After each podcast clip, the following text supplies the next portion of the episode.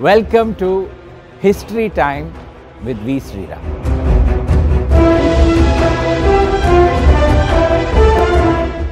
வணக்கம்.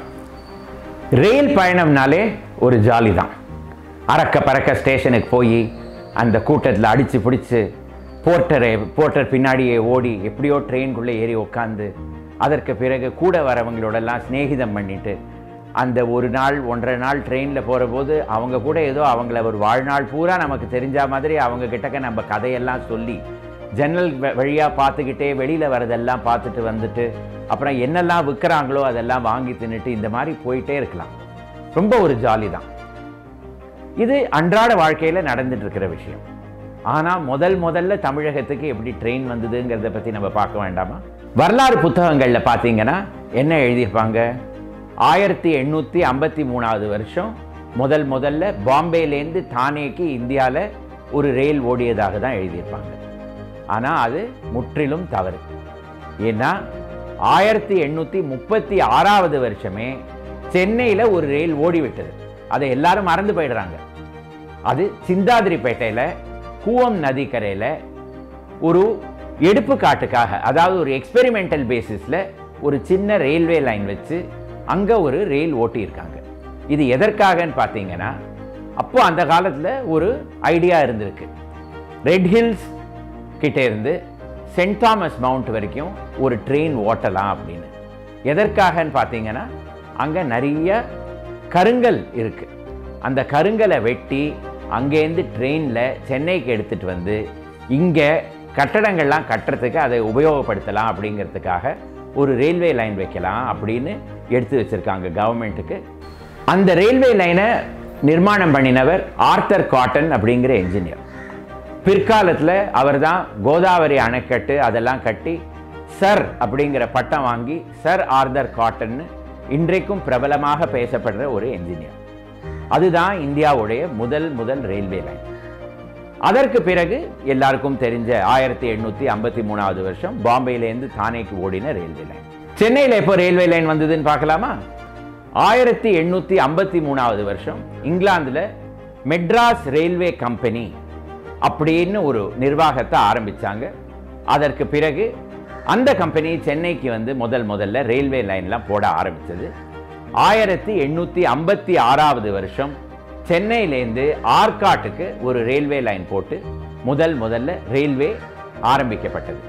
அது ஒரு பெரிய விஷயம். ஒரு ரயில்வே லைன் இரும்பு குதிரை அப்படின்னு பெயர் அதுக்கு. அதற்கு கேரேஜ் அதாவது இந்த கம்பார்ட்மெண்ட்லாம் சொல்லுவோம் இல்லையா? அதெல்லாம் சென்னையில் இருக்கிற சிம்சன் கம்பெனியே பண்ணினாங்க. ஆனால் இன்ஜின் எங்கேருந்து வந்ததுன்னு பார்த்தீங்கன்னா இங்கிலாந்துலேருந்து வந்தது. ஒரு ஒரு இன்ஜினோட எடை பதிமூணு டன் அதாவது பதிமூணாயிரம் கிலோ. இந்த என்ஜினை எப்படி இங்கே வரவேற்றாங்க? கப்பலில் வரவேற்றாங்க. ஆனால் அந்த காலத்தில் சென்னைக்கு துறைமுகம் கிடையாது. என்ன பண்ணுறது சமுத்திரத்திலேயே ரெண்டு கிலோ ரெண்டு மைல் தள்ளி கப்பலெல்லாம் நிறுத்தி வச்சு இங்கேருந்து கட்டுமரத்தை அனுப்பிச்சு அந்த கட்டுமரத்தில் தான் மக்கள் பண்டங்கள் எல்லாமே அது வழியாக தான் சென்னைக்கு வந்தாகணும். கடல் வழியாக வர பண்டங்கள் எல்லாமே. அப்போது பதிமூணாயிரம் கிலோ இருக்கிற ரயில்வே என்ஜினையும் அதே கட்டுமரத்தில் தான் இறக்கி கொண்டு வந்திருக்காங்க. அது எப்படின்னு பார்த்தீங்கன்னா அந்த கட்டுமரத்துக்கு மேலே ஒரு கிரேனை வச்சு அந்த கிரேனை அங்கே அந்த சமுத்திரத்துக்கு நடுவில் எடுத்துட்டு போய் அந்த கிரேன் கப்பல்லேருந்து அந்த என்ஜினை தூக்கி இந்த கட்டுமரத்துக்கு மேலே வச்சு அதை திரும்பி சமுத்திரக்கரைக்கு கொண்டு வந்திருக்காங்க. அன்னைக்கு ஒரு பொது விடுமுறையாக அனௌன்ஸ் பண்ணிட்டாங்க கவர்மெண்ட்ல ஏன்னா என்ஜினை எப்படி இறக்குறதுங்கிறத எல்லாரும் பார்த்து ஆகணும்னு சொல்லி. கவர்னர்லேருந்து எல்லாரும் மெரினா கடற்கரை ஓரம் போய் நின்று அங்க வந்து எப்படி கம்பார்ட்மெண்ட்டை இறக்காங்க அப்படிங்கிறத பார்த்து எல்லாம் ஆச்சரியப்பட்டாங்க. அதற்கு பிறகு ஆயிரத்தி எண்ணூத்தி ஐம்பத்தி ஆறாவது வருஷம் முதல் ரயில்வே ட்ரெயின் சென்னையிலேருந்து ஆற்காட்டுக்கு ஓடினது. அதை வந்து அப்பவே ஒரு கவிஞர் அவர் பேர் என்னன்னு நமக்கு தெரியல ஆனா அவர் வந்து அதை ஒரு பாட்டாவே போட்டுட்டார். சென்னப்பட்டணம் எனும் கெடிஸ்தலத்தில் தன்னாலே ரயில் போட ராயபுரத்தில் ராயபுரத்தில் ரயில் ரோடு போட நவாபு கவர்னர் ஜெனரல் மேஜரும் கூட. கர்னல் துரை சிப்பாயி துருப்புத்தானே சேர்ந்தார் போலீசு துரை சேவகனுடனே.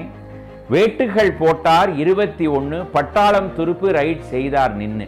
அதாவது இருபத்தி ஒரு கன் சல்யூட் கவர்னர் வந்திருக்கார் அந்த அந்த ரயில்வே லைனை இனாகுரேட் பண்றதுக்காக. சிறந்த இன்ஜினியர் ஓடி கொடி பிடிக்க இருந்த இன்ஜினியர் நிலம் அளந்து கொடுக்க மண்ணை பொன் மண்வெட்டியால் நவாபு வெட்ட மண்ணை ஏந்தி கவர்னர் சுமந்து கொட்ட. ஆர்காட் நவாப் வந்து முதல்ல அந்த மண்ணை வந்து வெட்டி எடுத்தாராம். அதை வந்து நவ கவர்னர் வந்து அந்த மண்ணை எடுத்து கொண்டு போய் கொட்டினாராம். நவாபு கையால் முகூர்த்தம் செய்துவிட்ட பின் அப்போது சாதுரியமான வேலைக்காரர்கள் சட்டமாய் நிலத்தில் மரம் பரப்பி வைத்து திட்டமாய் இரும்பு சட்டம் சாயாமல் வைத்து புகைவண்டி கிரிசையோடு ஆறு சக்கரம் வகையுடன் பின்வண்டிக்கு நாலு சக்கரம். வண்டியின் மேல் அனல் போட ஆணையைப் போல் உண்டி குழை போக வைத்ததின் மேலே தொட்டி வைத்து தண்ணீர் ரொப்பி அனல் மூட்டி பொட்டி வண்டி சாமான் வண்டி பின்னாலே பூட்டி புகை போட்டு சாவி கொண்டு ஆள் முடுக்க திகைத்திடும்படி சத்தம் கீச்சென்று எடுக்க அங்கங்கே ஸ்டேஷன் தோறும் வண்டி நிறுத்தி தங்கிய கன சாமானை வண்டியில் ஏற்றி ராயபுரத்தில் ரயில் புறப்பட்டது ஓயாமல் மேல் சமுத்திரம் சேர்ந்து விட்டது. ஆயிரத்தி எண்ணூற்றி ஐம்பத்தி ஆறாவது வருஷம். இதில் ராயபுரம்னு எழுதியிருக்கு. சென்ட்ரல் ஸ்டேஷனை பற்றி ஒரு பேச்சே இல்லை. ஏன்னா அப்போது ரயில்வே ஸ்டேஷனுங்கிறது ராயபுரம் ரயில்வே ஸ்டேஷன் தான். இப்போது இந்தியாவிலேயே மிக பழமையான ரயில்வே ஸ்டேஷன்கிற ரெக்கார்டும் இந்த ஸ்டேஷன் தான் வகுத்து கொண்டிருக்கிறது. ஏன்னு பார்த்தீங்கன்னா இதுக்கு முன்னாடி இருந்த ஸ்டேஷன்லாம் இடிச்சு தள்ளிட்டாங்க. இந்த ஸ்டேஷன் தான் இப்போ இருக்கு. இந்த ஸ்டேஷன்லேருந்து தான் ட்ரெயின் எல்லாம் போயிட்டு இருந்தது மெட்ராஸ் ரயில்வே கம்பெனிக்கு அப்போ சென்ட்ரல் ஸ்டேஷன் எப்போ வந்தது? ராயபுரத்துலேருந்து வியாசர்பாடிக்கு ஒரு ரயில்வே லைன் அதுக்கப்புறம் போட்டாங்க. அதற்கு பிறகு சென்னைக்கு நடுவில் ஒரு ஸ்டேஷன் இருக்கணும்னு ஆசைப்பட்டு ஆயிரத்தி எண்ணூற்றி எழுபதுகளில் இந்த ஸ்டேஷன் கட்டப்பட்டது.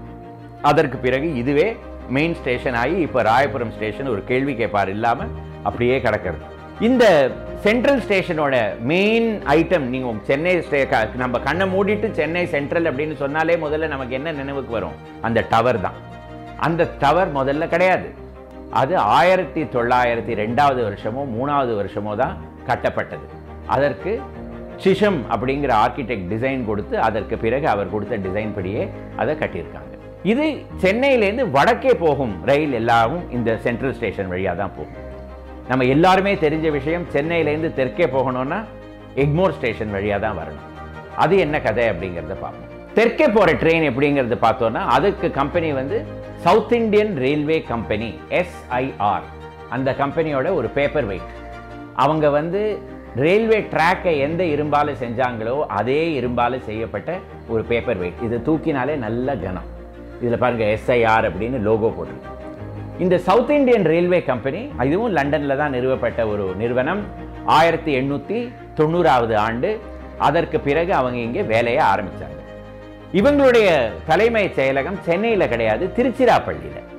திருச்சிராப்பள்ளியிலேருந்து தெற்கே போகிற எல்லா ரயிலும் அதற்கு பிறகு திருச்சிராப்பள்ளியிலேருந்து வடக்கே வர ரயில் எல்லாமே இந்த சவுத் இந்தியன் ரயில்வே கம்பெனியோட சேர்ந்தது தான் இந்த சவுத் இந்தியன் ரயில்வே கம்பெனியோட தலைமை செயலகம் வந்து திருச்சியில் இருந்தாலும் சென்னைங்கிறது ராஜதானிக்கே கேபிட்டல் இல்லையா? அப்போ இங்கே ஒரு பெரிய ஸ்டேஷன் வேணுமே அப்படின்னு சொல்லி அவங்க ஆயிரத்தி தொள்ளாயிரத்தி பதினாலாவது ஆண்டு எக்மோர் ரயில்வே ஸ்டேஷனை கட்டுறாங்க. அதை கட்டின இன்ஜினியர் பேரு டி சாமிநாத பிள்ளை. அதன் பிறகு திருச்சியிலேருந்து வர எல்லா ட்ரெயினுமே எக்மோர் ஸ்டேஷனுக்கு தான் வந்துட்டு இருந்தது. இந்த எக்மோர் ஸ்டேஷன்ல ஒரு யுனிக் ஃபீச்சர் அது என்னன்னு தெரியுமா உங்களுக்கு? ஒரு டிரைவின் பிளாட்ஃபார்ம் இருந்தது. ஆயிரத்தி தொள்ளாயிரத்தி எண்பத்தஞ்சாவது வருஷம் வரைக்கும் கூட இருந்தது. அதாவது மூணாவது நம்பர் பிளாட்ஃபார்முக்கு நீங்க நடந்து வர வேண்டாம். டைரெக்டாக காரை ஓட்டிட்டு அப்படியே பிளாட்ஃபார்முக்கு வந்துடலாம். பேசஞ்சரை இறக்கி பேசஞ்சர் அப்படியே ட்ரெயினில் ஏறிண்டுருவாங்க நீங்க அப்படியே வெளி கேட் வழியா வெளில போயிடலாம். இப்போ நினைச்சு கூட பார்க்க முடியாது. அங்க அந்த மாதிரி ஒரு நெரிசல். ஆனா ஒரு காலத்துல இதுதான் டிரைவின் பிளாட்ஃபார்மாக இருந்தது. இந்த ரெண்டு ரயில்வே கம்பெனியும் தனித்தனியாக அவங்க பாட்டுக்கு ஆபரேட் பண்ணி வந்துட்டு இருந்தாங்க. இதே சமயத்துல தார்வார் அப்படின்னு மகாராஷ்டிரா போற வழியில ஒரு இடம். அங்க வந்து சதர்ன் மராட்டா ரயில்வே கம்பெனின்னு ஒன்று இருந்தது. அந்த கம்பெனியும் இந்த மெட்ராஸ் ரயில்வே கம்பெனியும் ஒன்றா சேர்ந்ததுனால Madras and southern Maratha railway company அப்படிங்கிற பெயர் தான் இப்போ சென்னையில் இருக்கிற சதர்ன் ரயில்வேயோட பழைய பெயர் எம் அண்ட் எஸ்எம் அப்படின்னு பெயர் வச்சாங்க. சுதந்திரம் வந்த உடனே இந்த மூணு ரயில்வேயும் ஒன்னா சேர்ந்து சதர்ன் ரயில்வே அப்படின்னு மாறிவிட்டது. இதுதான் சென்னைக்கும் தமிழகத்துக்கும் முதல் முதல்ல ரயில்வே வந்த கதை. இதுல ட்ரெயின் வந்த புதுசுல நீங்க பாத்தீங்கன்னா மக்கள் இதை பத்தி எப்படியெல்லாம் யோசனை பண்ணியிருக்காங்கன்னு பாருங்க. இதுல எப்படி ஏறலாம்? ஏறினா இன்ஜின் இருக்கிற பக்கமா படுத்துக்க கூடாது. படுத்துட்டா நம்ம வாழ்நாள் குறைஞ்சு போயிடும் அப்படின்னு ஒரு பயம். ரெண்டாவது சக்கரத்துக்கு மேல இருக்கிற பிளாங்க் மேல படுத்துட்டோன்னா அது நம்ம உடம்புக்கு கெடுதல் அப்படின்னு ஒரு பயம். அதற்கு பிறகு சில பேர் தான் நீங்க பார்த்தீங்கன்னா அந்த கதவோட இதெல்லாம் இரும்பு பிடி இருக்கு பாருங்க. அதை யாரும் தொடமாட்டாங்க. தொட்டா கை உடஞ்சி போயிடுமோ அப்படிங்கிற ஒரு பயம். அதனால கூடவே ஒரு வேலையாளை எடுத்துகிட்டு வருவாங்க. அவர் தான் வந்து கதவை திறந்து விடுவார் இவங்க உள்ளே ஏறி உட்காந்துக்குவாங்க இந்த மாதிரியெல்லாம் நடந்திருக்கு. அதற்கு பிறகு first class second class third class அப்படின்னு மூணு க- மூணு வேற வகுப்பு. ஃபர்ஸ்ட் கிளாஸில் ஆங்கிலேயர்கள் மட்டும்தான் போகலாம்.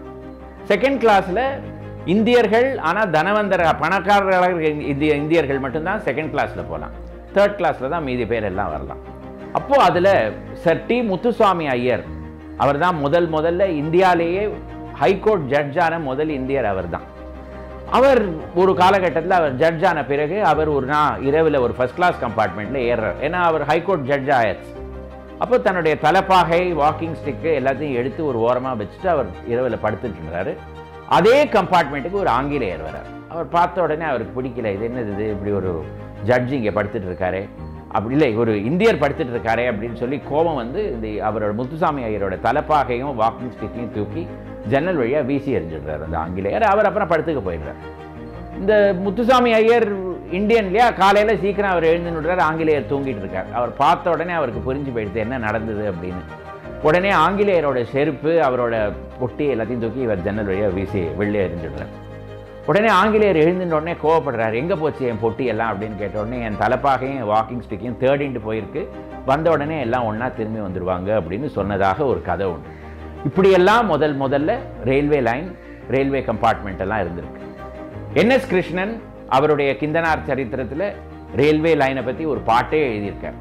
அதில் கடைசியில் என்ன சொல்கிறாருன்னா இந்த இந்தியாவில் ஜாதி மதம் இந்த வேறுபாடுகள்லாம் பல வருஷமாக வந்து எல்லாரும் புறக்கணிக்கணும் அப்படின்னு பேசிட்டு வந்துட்டு இருக்காங்க. ஆனால் அவங்களால ஒன்றும் செய்யவே முடியல. ரயில்வே கம்பார்ட்மெண்ட்டால் செய்ய முடிஞ்சது. அது என்னன்னு பார்த்தீங்கன்னா எல்லாரும் ஒன்றா உட்காந்துட்டு எல்லாரும் ஒன்றா ட்ராவல் பண்ண பண்ற ஒரு பழக்கத்தை கொண்டு வந்தது ரயில்வே ட்ரெயின் தான். அதுக்காக அவர் என்ன சொல்கிறாருன்னா படித்தவங்களெல்லாம் செய்ய முடியாததை மரக்கட்டையாக இருக்கிற ஒரு ரயில்வே லைனால செய்ய முடிஞ்சது அப்படின்னு அவர் சொல்கிறார் இந்தியாவை ஒரு யூனியனாக கொண்டு வந்தது ரயில்வே தான். அதை நம்மளால் ம நம்ம மறக்கவே கூடாது. அந்த ரயில்வே சர்வீஸை என்றைக்குமே நம்ம போற்றணும். இதோட இந்த ப்ரோக்ராமை நான் இன்னைக்கு முடிச்சுக்கிறேன். இந்த மாதிரி இன்ட்ரெஸ்டிங் ப்ரோக்ராம்ஸ்லாம் பார்க்கணுன்னா அவ்தார் லைவ் சேனலுக்கு சப்ஸ்கிரைப் பண்ணுங்கள் பாருங்கள் லைக் பண்ணுங்க. உங்க ஃப்ரெண்ட்ஸோடலாம் ஷேர் பண்ணிக்கோங்க.